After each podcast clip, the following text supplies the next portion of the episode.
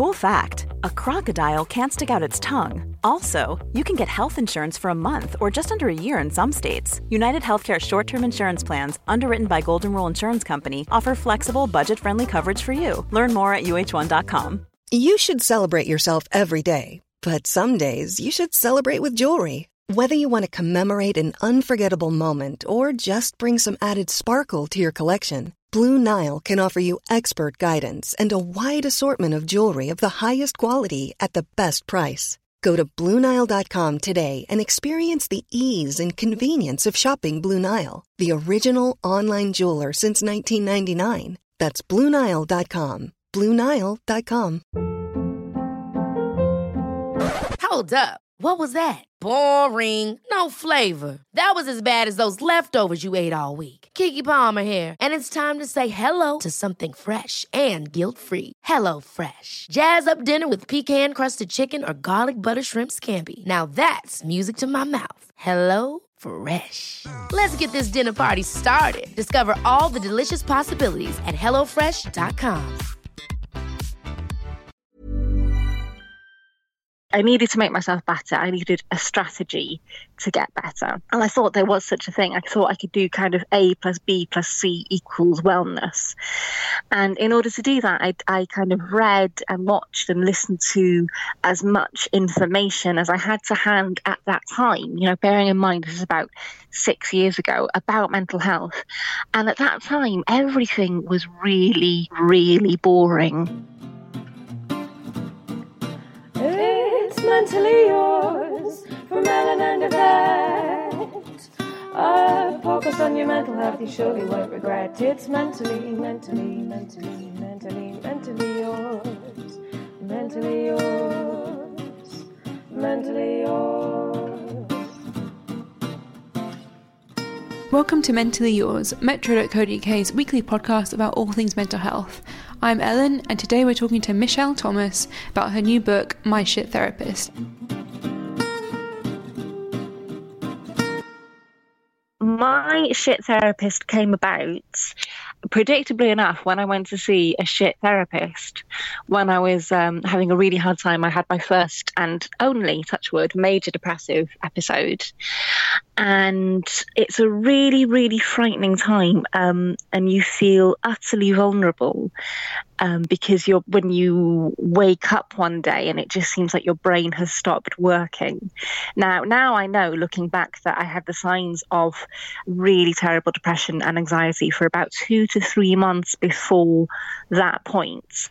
But I kept just telling myself that I was tired and kind of doing that thing where you just push things to one side and go, "I'll fine," because you know the weekend's coming and then Christmas is coming and I'll have a holiday and I'm just stressed at work. I'm just on my period. I just need to eat better and all of these excuses that we make so that we don't have to think about our own health, in particular about our mental health. And eventually that stopped working. I started crying one day and couldn't stop. And my brain went, You're not going anywhere or doing anything. You're going to just go to bed and cry because that's what you need to do now. So I did that for a bit. And when that happened, I needed to I, I, needed to make myself better i needed a strategy to get better. And i thought there was such a thing. I thought i could do kind of a plus b plus c equals wellness. And in order to do that i, I kind of read and watched and listened to as much information as i had to hand at that time you know bearing in mind this is about six years ago about mental health. And at that time everything was really really boring. It was really dry. It was really um, it was you had to use this kind of special tone um, when you're talking about mental health because it's very very serious. Um, so everything was very dry and earnest and and that frightened me more because i couldn't find anything that that kind of mimicked the conversations that I was having and still have to this day with my friends about our mental health, which is, you know, we might send a text going, "Oh, mate, I had a really shitty anxiety dream last night, and I feel really, um, I feel really unnerved about it today, and I can't get it out of my mind." And your friend will go, "Right, okay, well, have you ticked off? You know, look at the basics. Have you eaten? Have you slept?" Are you hungover? Are you on your period? And it's this. Um, so yeah, I wanted to write something that mimicked that really down to earth, friendly, yeah, matey sort of vibe. That's something that's so needed because I think when you are feeling awful, the first thing you do is Google, and then all you get is just a NHS list of symptoms, which yeah, are not absolutely. that helpful. Yeah. And and it is, you know, it's kind of, you know, well, you might just be a bit depressed, you might be a bit tired, you might have diabetes, or Mm. you might have bipolar disorder. Who knows? Who knows? Um, or you're so- dying because you could if you Google it, you're always dying. Yeah. It's Um, great fun. The the other thing as well, which I think it is really important, is that a lot of the the stuff that I was reading about people who had mental health disorders, um, it was all very middle class. It was all very. They seemed to be quite wealthy people, or they were kind of. It was kind of celebrity memoirs and people who had a very very different life from mine.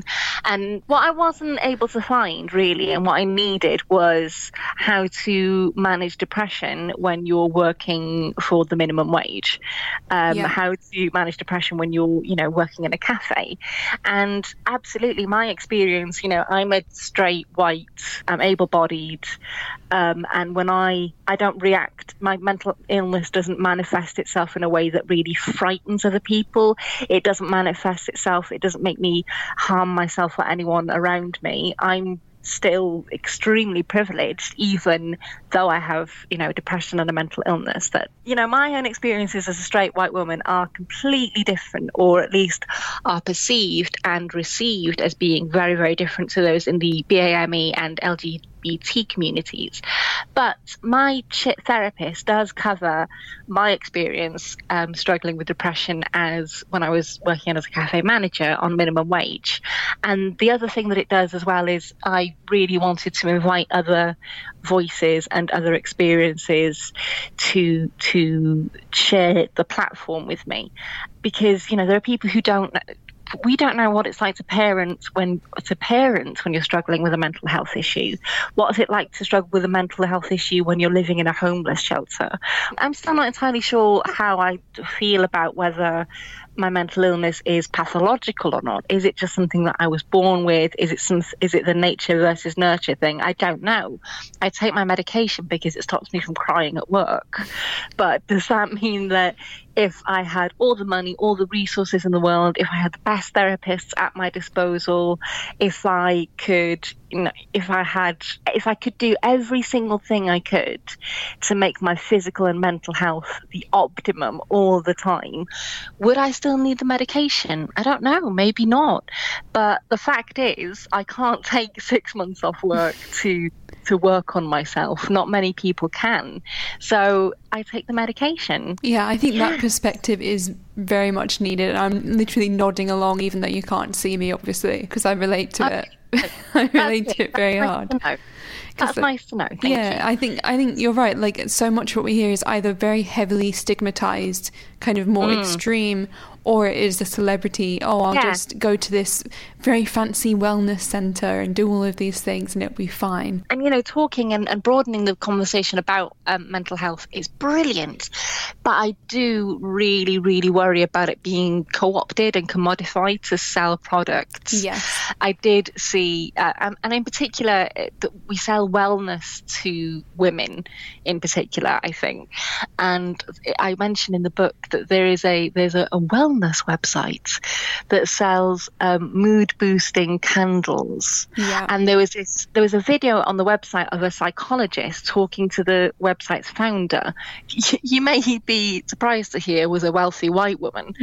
Uh, they were talking about the signs of stress you know one of which was you know an extra glass of wine in the evening you know just casually relating to building addiction and alcoholism and then the website founder turned to camera and said if you're struggling with some of these sym- symptoms, our range can help you.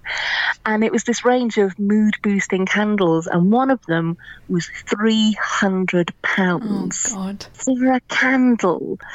And you know, this is you know, this is wellness being sold to people who quite literally have money to burn. Mm.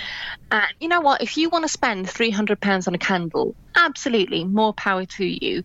But I really worry about those kind of things being framed as a as a method of alleviating the symptoms of depression and anxiety, particularly because that's seen as a more palatable, broadly relatable form of mental illness. And I worry that that further stigmatizes the more profound cases of mental illness. So you know, like you know, like psychosis, like mm. bipolar, like schizophrenia, because those are the voices that are being excluded from the conversation as it is at the moment. I think. Oh, absolutely. Like the number of like articles and promotional emails I've had that will say like prioritize self-care and there'll be some fancy pajamas. It's like those sound great, but also I need my medication and proper therapy. Yeah.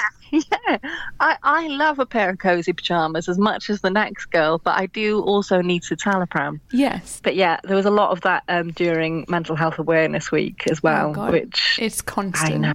When Yeah. if we go back kind of to the beginning a bit, your shit therapist. What was it about them that, that was shit? I think the thing is when you're when you're really ill. I went to my GP and I went, I'm a bit depressed, and you fill in this form. Um, which goes, you know, have you? It kind of rates your depression from one to five, and you kind of tick these tick these boxes. Yeah. And I scored really highly. And the GP looked at it and went, "Yeah, you're a bit depressed, mate." And I was like, "Oh yeah, cheers, brilliant. Couldn't have worked that out on my own." And then, so he set me up with some counselling that I had to pay for locally mm. because the you know the the wait for counselling on the NHS I think at the time was about six months in my area. It ranges between three months and up to eighteen months mm. depending on where you are in the UK. It's a real lottery, unfortunately. And like most people, I I couldn't wait. I needed someone to talk to there and then. So I paid to go and see this woman. So you're you're doing something that you've never done before, investing these people with this kind of superpower because particularly in the UK we don't pay for care. We're mm-hmm. really lucky the NHS. I've, I don't think I've ever had to pay for pay to see somebody before. So if you're paying to see someone and you're paying to see someone a, a- really frightening condition that you don't know a lot about and that you know that people don't talk about because it's really scary, there is this you you over invest in them and you you trust them perhaps a lot more than you should. So then when they don't reach this superhuman level of of skill and ability and experience and training, it's devastating and it can be really, really dangerous. And the woman I went to see, she, you know, she wasn't just adequate at her job, she was really, really bad at it. And that happened to me at a time when I was at my most vulnerable. And that could have been really, really dangerous. And I completely lost faith in kind of talking therapy for a really good while because I thought, no, it doesn't work. Because I went to see this person and and she hurt me. What she said, how she responded to me really opening up for the first time, the way she responded was harmful to me, and I don't want to put myself through that again. Um, How did so, how did she respond? so one of the things that I told her about was um, at the time I was having really, really bad panic attacks. Luckily, I haven't had a panic attack for a really long time now. But what did happen when I used to get them was you. I don't know if you have ever had a panic attack I or if anyone had many. panic attack. I I was at um, St Pancras Station, which is I think one of the biggest train stations in London, and it's kind of that awful labyrinth in. Is it an entrance? Is it an exit? Who knows? There's a Pret there. Is it the same one you just saw? It's this really terrifying maze. And um, I, I had a panic attack, and what happens is it just feels like your lungs just stop working. It's like having a migraine in your chest and you you just you just double over and you can't go anywhere or do anything. And th- this is this is just it now. This is just where i'm going to die. And you know a really kind person might bring you a chair but that just means you're going to die sitting down. And and then another really kind man just takes your hand and you just kind of cry and get snot all over him because you don't know what else to do. And you might hear someone say she's having a panic attack. She's you might hear someone say she's having a heart attack and then they try and loosen your clothes and you're trying to fight them off but you can't speak um, so uh, but uh, but you know you can understand why they would think that because you're kind of gripping your chest so you're sending off some mixed signals and that's understandable so I told this woman, What does it feel like when you're having a panic attack? And I told her all this. And I told her how isolating it is and how weak it makes you and how vulnerable it makes you feel and how how totally disruptive it is and totally debilitating and how frightening it is to have gone from someone who because you know a few weeks before I was um, actually a producer for a comedy company.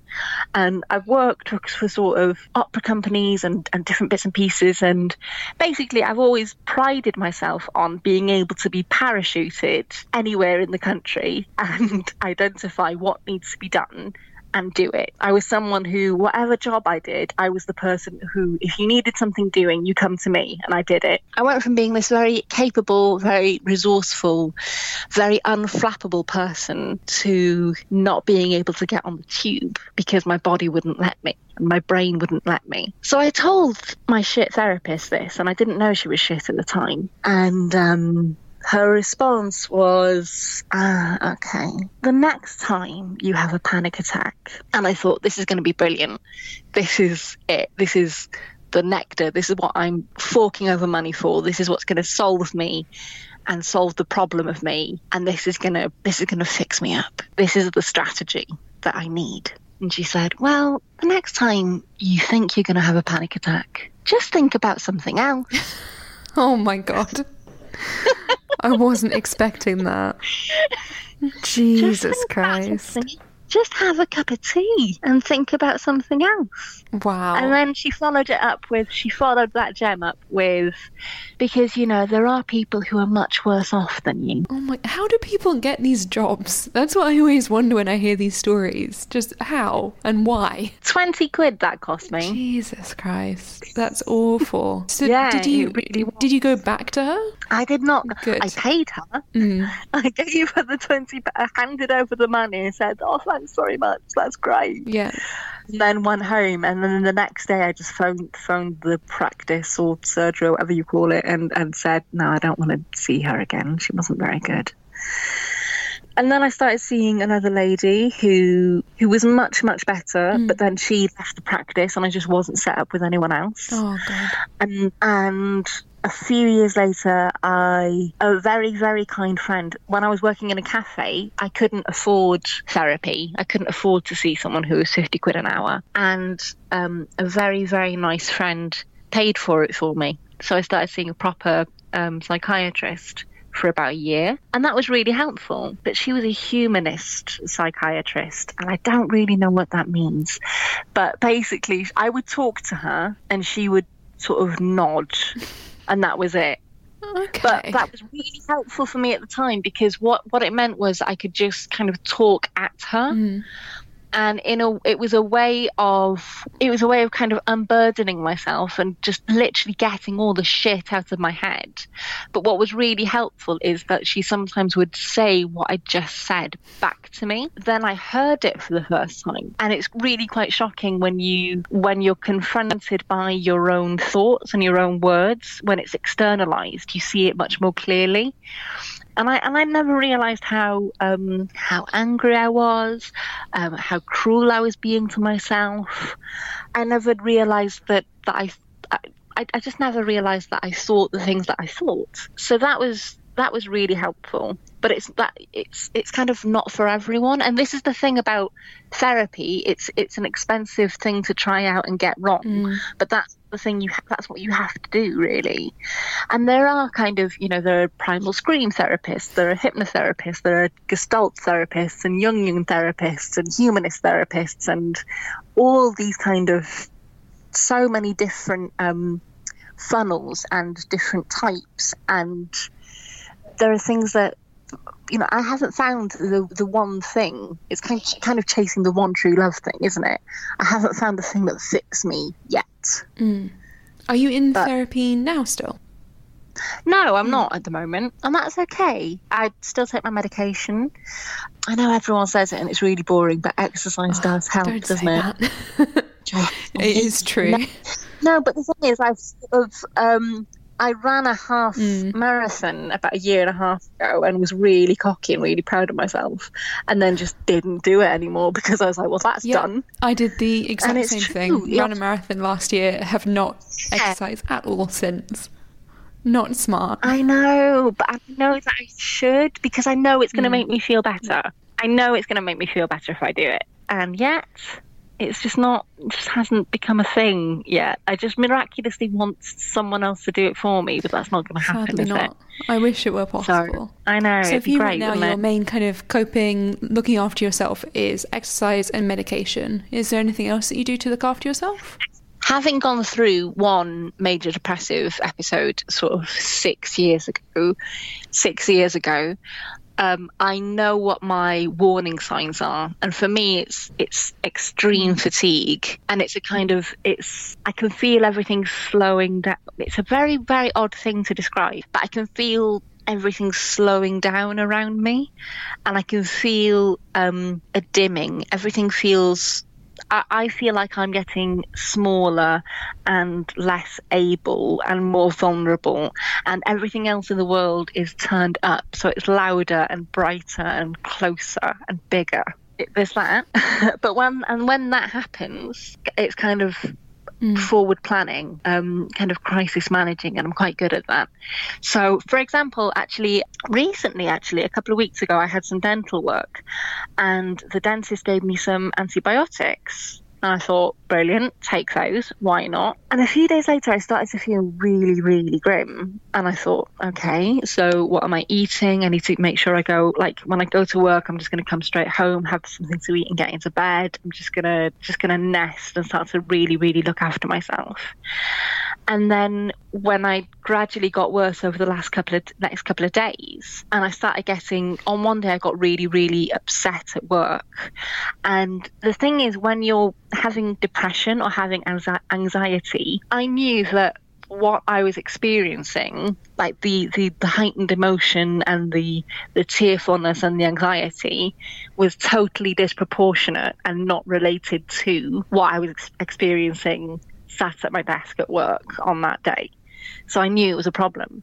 So yeah, I, I asked really nicely if I could work from home for the rest of the day, and they were absolutely fine. And that weekend, I absolutely cleared the decks. Like I made sure I had nothing to do, like properly nothing. It was brilliant. And I pretty much just stayed in bed all weekend, had some lovely cries, had a lovely little uh, cathartic cry that was very nice, and made sure that I ate well, and made sure that I spoke to um, my family and so it's my friends so that I wasn't feeling isolated. Made sure I was really like there were people on standby if I needed them, but for me, I feel like it's best to just sort of burrow away and let it pass. Um, but I didn't feel alone because I was talking to my sisters and my friends and my parents. I I'm really lucky as well that I work in a job where I've been able to be really open about my mental health. So I was able to text my boss and say, um, and actually email and say, look, I, I'm having a response to these antibiotics. So after I came home from work on that day, I thought, okay, what's changed? Am I eating? Am I sleeping well? Have I been doing exercise? Um, and I realized that what had changed was taking these antibiotics. So I Googled them and I Googled the name of my antidepressants. And the first thing that came up was do not mix these two medications because you will have a severe reaction. So essentially, these antibiotics had cancelled out my my antidepressant, and I was massively in withdrawal because I'd just been coming off them for a week without realizing. That was, I mean, I was still having to experience the withdrawal, which is mm. horrible but I but I had a reason. I had a tangible. You're having a reaction to this, so that was really comforting. So all I all I could do really was write it out. So I phoned the dentist and explained, and they said that, that I was okay to stop taking the antibiotics. I got Deliveroo so that I didn't have to leave the house and made sure I was eating healthily, not drinking any alcohol because that would have been a terrible idea. Um, I was able to send an email and go, Look, guys, I've had this response to my antibiotics. I'm okay. I don't need you to do anything or take any action at the moment, but I'd really appreciate it if I could work from home for a couple of days. They said, Absolutely, that's fine. So I was able, so I had my laptop with me and I was able to do my job exactly as I would have in the office, but I was at home. I, you know, had my headphones on. I could just, Mm. just sort of nest and really look after I myself feel like and focus on myself. genuine self care, like not the pajama version. I mean, I mean, I was in my counts. pajamas. but like that's the genuine self care that people actually Yeah. need. Yeah, and actually, it's um, it's involving Yeah. other people in that because I get that not everyone can or wants to be be open about their mental health um, at work in particular, but. I, I can't stress how much how much better it's been for me just to th- just to acknowledge it and have that weight lifted. There's a bit in the book where I say that I a couple of years ago I was going through a bit of a rough patch, and I just emailed my boss and said, Look, just so you know, I've been struggling with depression and anxiety this week. I don't need you to take any action at the moment. I don't need to take any time off. I don't need you to take any work away from me. I don't need you to reduce my workload. I don't need you to take any action at all. I just want to acknowledge it because then you know that I, I feel like my work has been substandard on this particular day, and I want you to know that this is why. Um, I'm going to see my therapist on Monday as usual, and I'm going to um, review my medication. If there's anything I need you to do in the future, I'll let you know. And my boss emailed me back straight away and said, that's so thanks so much for letting me know if there's anything we can do let us know just having acknowledged it was was just like a big sigh of relief because it's bad enough having depression and anxiety but the pressure of having to hide it and that constant pressure of um, I'm not good enough. My work is suffering. This isn't good enough. They're going to know. They're going to sack me because I'm not. I'm not doing as well as that person, and I'm not doing my work to the standard of this person. And everyone knows that I'm the weakest link. And blah blah blah blah blah blah. Just having, just acknowledging that and having that lifted, it it helps immeasurably. And I really, really advocate doing that at work. And even if you don't feel like you can do that, find maybe looking for another job hmm. where you. I think you one of the things that. that you're you've said is how important it is to actually be open and speak up, and I think that's quite impressive considering that your first experience wasn't great. How do you um, do? You have any advice for people who are maybe reluctant to open up because they've had a bad experience, or they're just worried about getting that kind of bad reaction? oh god it's so hard and it's as much as as much as i say it is better if if you can be open and honest um, i completely appreciate that not everybody can what i would say if you feel like there's there's absolutely no one else you can turn to call the samaritans i've done that before just having some just having someone to listen just having someone be present with you when you're at your worst helps more than anything else. Even if that person isn't, you know, that person might not be saying anything any any more than it's okay, you're fine, you're safe for 40 minutes.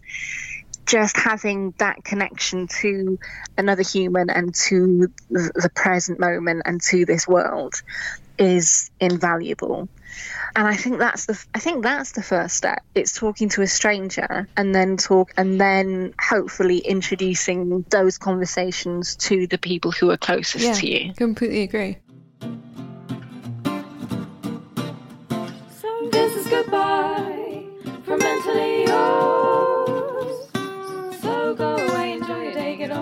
chores from mentally, mentally, mentally, mentally, mentally yours. Mentally yours. Mentally yours.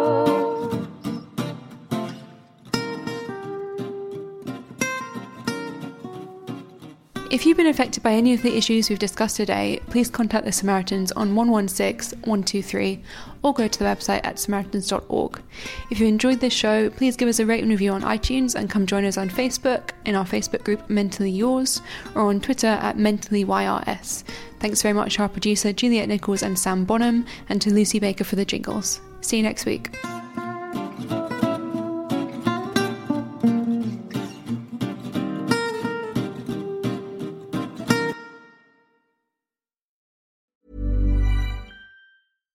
Deserves the best, and there's no better place to shop for Mother's Day than Whole Foods Market. They're your destination for unbeatable savings, from premium gifts to show-stopping flowers and irresistible desserts. Start by saving 33% with Prime on all body care and candles. Then get a 15-stem bunch of tulips for just $9.99 each with Prime. Round out Mom's menu with festive rosé, irresistible berry chantilly cake, and more special treats. Come celebrate Mother's Day at Whole Foods Market.